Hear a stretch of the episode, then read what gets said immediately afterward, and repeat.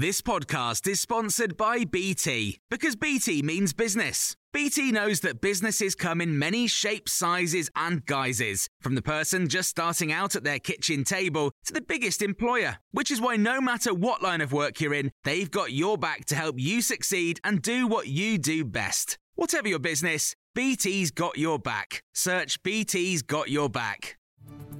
This is the Times morning briefing for Sunday, the 29th of May. Liverpool Football Club has called for a formal investigation into the handling of security at the Champions League final in Paris, which was delayed by over half an hour last night. Fans claim they were targeted with pepper spray and tear gas by police as they tried to enter the Stade de France to watch their team take on Real Madrid. The Spanish Giants won the title, but the evening was overshadowed by scenes of crushing and fans with tickets in tears unable to get in.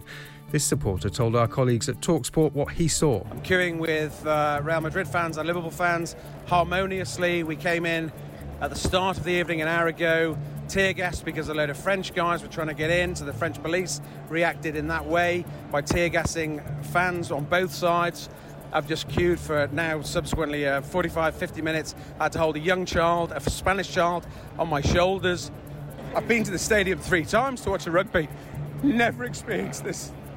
French government figures have blamed the scenes on the travelling British fans. Talksport's Declan McCarthy, who was there, told Times Radio he didn't see it that way and had to physically move a fan who'd been sprayed with tear gas. For absolutely no reason that I can you know, and I'll, be a very honest one if, if a fan's doing wrong or if anyone of the public's doing wrong, we'll try and report it as clear as we can. But from what I saw, it was fans cheering up desperately, trying to make it into their team play football and uh, the control was just not there, and, and so they reverted to aggressive stances with fans.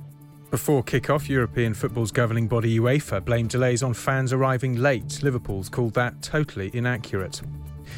The US president is expected to visit a primary school in Texas later, where 19 children and two teachers were shot dead. Joe Biden's calling for stricter gun laws in the country following the attack in Uvalde on Tuesday. US correspondent for The Times, Jacqui Goddard, told Chloe Tilley and Callum McDonald she'd spoken to 10 year old Stacey Villarreal, who was at the school during the attack. And she heard the crack of a bullet fly past her ear and explode into a wall of her classroom. Um, this child was described to me by her aunt as, as having used to be a joyous child who smiled and joked a lot. Um, I, can only really describe her as zombie like when I met her. Um, understandably, um, this poor child was like a, you know, a light had gone out. Meanwhile, the FBI will investigate why police waited around an hour before engaging the gunman.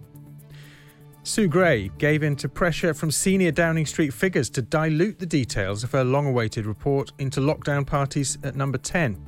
A report in the Sunday Times reveals the senior civil servant was asked to remove names. Chief political commentator for the Sunday Times, Tim Shipman, also told us bits of the report were circulated the day before publication. A fairly intense discussion went on between uh, people around Boris Johnson, most notably Samantha Jones, who's the uh, civil service um, permanent secretary of, of number 10 Downing Street, about which names should go into this report. Number 10 denies details were removed. You can hear more on these stories throughout the day on Times Radio.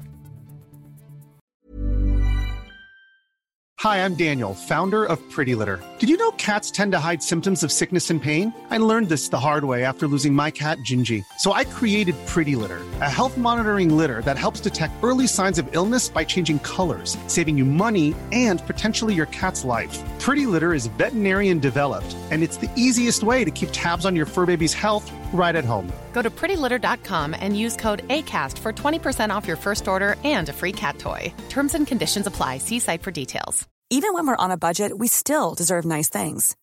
Quince is a place to scoop up stunning high end goods for 50 to 80% less than similar brands. They have buttery soft cashmere sweaters starting at $50, luxurious Italian leather bags, and so much more. Plus, Quince only works with factories that use safe, ethical, and responsible manufacturing. Get the high-end goods you'll love without the high price tag with Quince. Go to quince.com slash style for free shipping and 365-day returns.